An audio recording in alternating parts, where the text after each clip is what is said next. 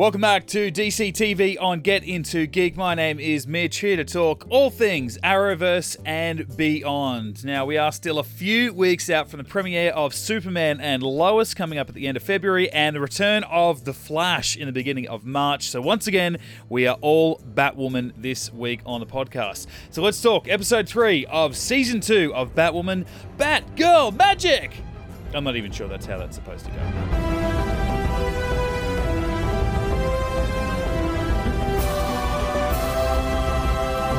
All right, I think even I'm getting a bit overstarting so negatively about the show. The last two weeks, been a bit much, and it's not at all what I'm intending to do. It just happens to come out. So let's talk about something great right from the top.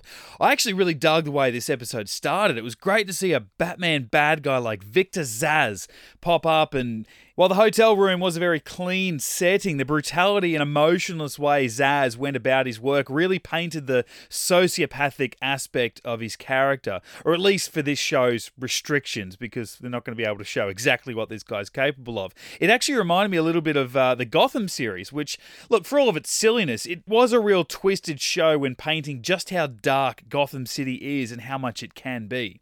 Now, I actually can't believe I forgot to mention last week the whole Alice and Sophie being kidnapped by Safiyah's people thing.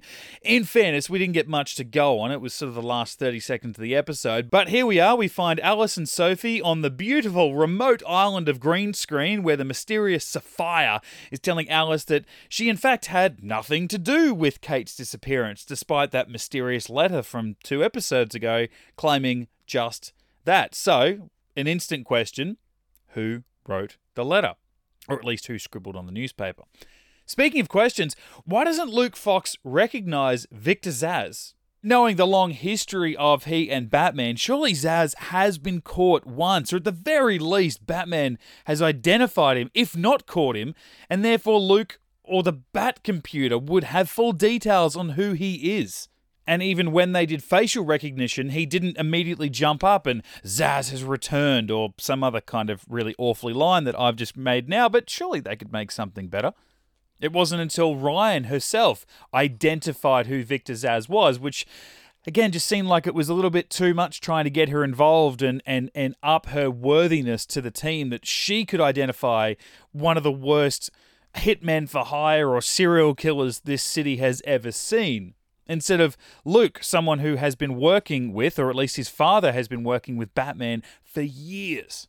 Zsasz's follow up scenes do even more to assist that build up of his character, that silent assault on the medical lab, the, the killing of those two people, and his reaction to Batwoman being in his apartment. All great stuff, and how calm he was under all of those situations. So I take it you're the replacement.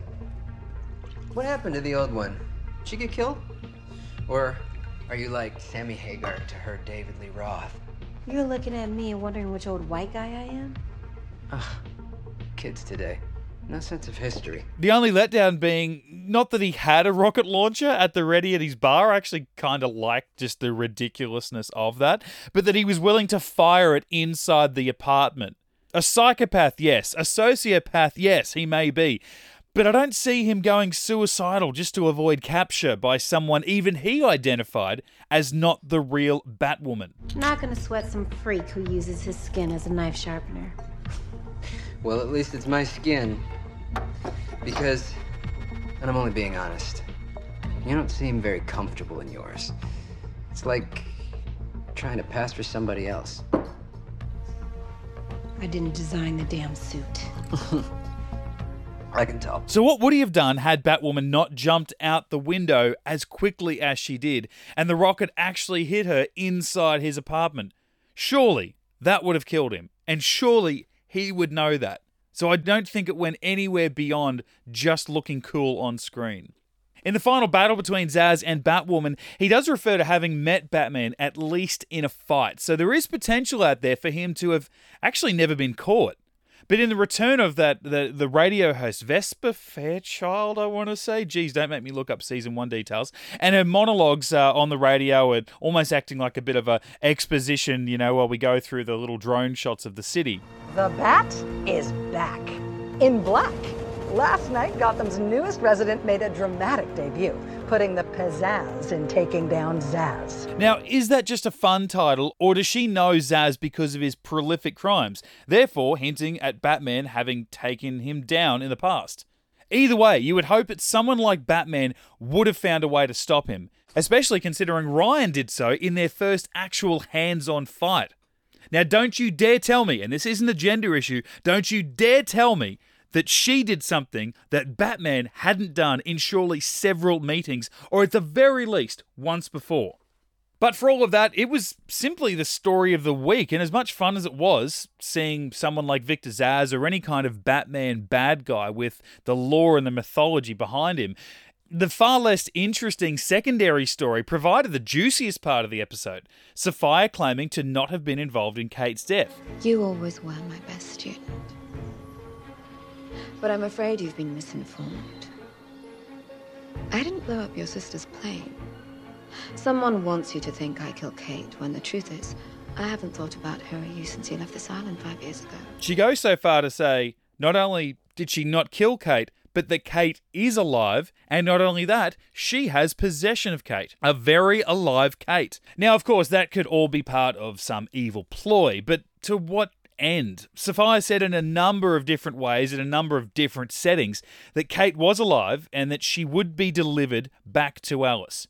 Why lie about that? Why, apart from the obvious and it being Alice's one great weakness, but I don't know, maybe it is as simple as that, but considering the implications of not only the show in world, but also the behind the scenes of the actual television show, why make such a big promise? Why quote unquote kill Kate off screen in episode one, push on with her death in episode two, and then have the likes of Luke and especially Mary begin to really accept Kate's death here in episode three, only to, this is if Sophia's promise is to be a complete lie, kill Kate off screen again in a future episode. It just seems like too much if they are trying to move on from Ruby Rose, or more importantly, Kate Kane being a part of this world. And how about the name drops at the end? My God, the episode starts with what seems to be a no-name drug dealer in a mask dishing out the latest, you know, go-to substance on the street that lead to Commander Kane tasking the crows with finding the operation and shutting it down from my city. Only for at the end, two police officers say this. Commander says to go after the head of the snake. According to my CI, that guy is at the top of the false face society. You got a name? Not yet. Get one. I'm not giving the boss a photo of some dude in a black mask. Black Mask! We just had Victor Zsasz, now we're getting a Black Mask name drop. This episode proves recognizable Batman bad guys, like Zsasz, have previously existed in this world. But with this, I'm, I'm guessing that Black Mask hasn't been one of them.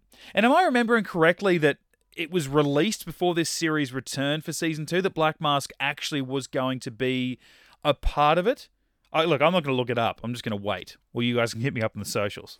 And then, right on the cusp of the episode ending the way that we think it's going to end, with Sophie telling Commander Kane, Kate's father, that she believes that Kate is still alive, we get this with Kane referring to the contents on Kate's phone. You have any idea what the hell Kate was doing looking into a painting by Jack Napier? Boom! The goddamn Joker! Or at least the name given to him in multiple pieces of source material. Look, not only that, making the Joker or Jack Napier a painter, but at the very least, having him delved in art the same way that Jack Nicholson's Joker did in the 89 Batman. It's weird that the show felt like it needed these two name drops so late in the piece when they were already going to fade out with Sophie telling Kane about Kate's possible survival. But I'm not upset that they did far and away for me the best episode of the season so far. Look, the first two episodes didn't set a high bar, and really, it's the best of three episodes. Okay, it's not a great competition, but I like the way that it started. It got the ball rolling very early. There wasn't as much trying to force Ryan into the story. Obviously, the end of last week, we saw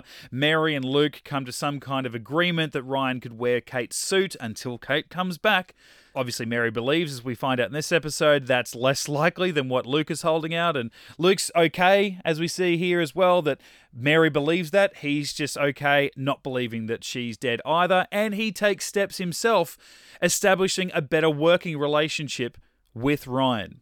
And I wanted to say I'm sorry for being so hard on you.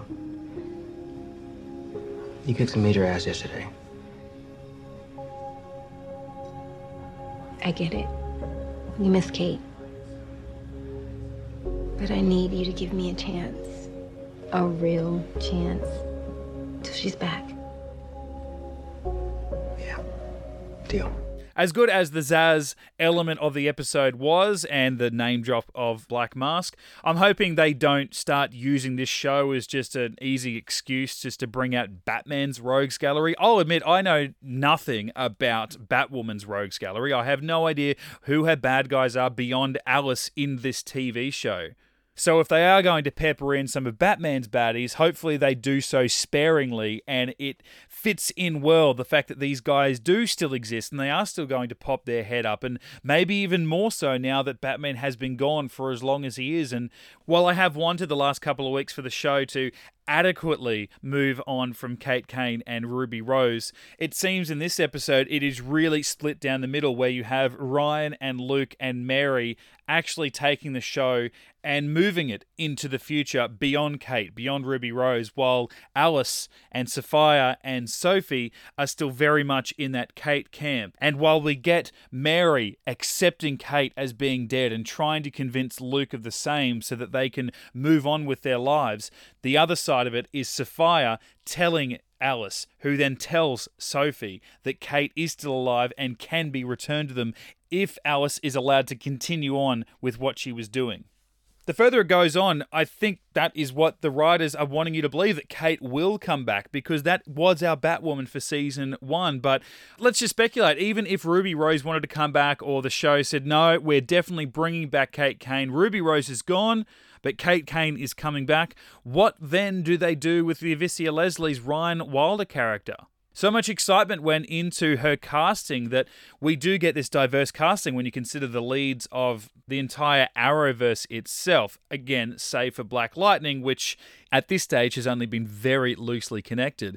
That there is no way they're going to cast a black lead as a replacement character and then for that other non black lead to come back and then push the black lead into a sidekick role or a separate hero role in story, that might make sense. And Ryan Wilder might be one to, if Kate was to come back and take on the Batwoman mantle once again, that Ryan would want to establish her own personality and her own hero to better represent those who she wants to stand up and fight for. But as far as a television show that is going out to audiences and trying to hit certain demographics, there is no way that is going to happen. The writers know this, the producers know this, the actors know this. Why then do they keep pushing on with these story elements that keep promising that Kate is going to come back? If I'm putting money on it, she's not coming back. But I'm happy to be proven wrong. And hopefully, if they do bring her back, they do it in a way that pleases everybody. And even that coming out of my mouth, it tastes pretty bad because we know it's never going to happen.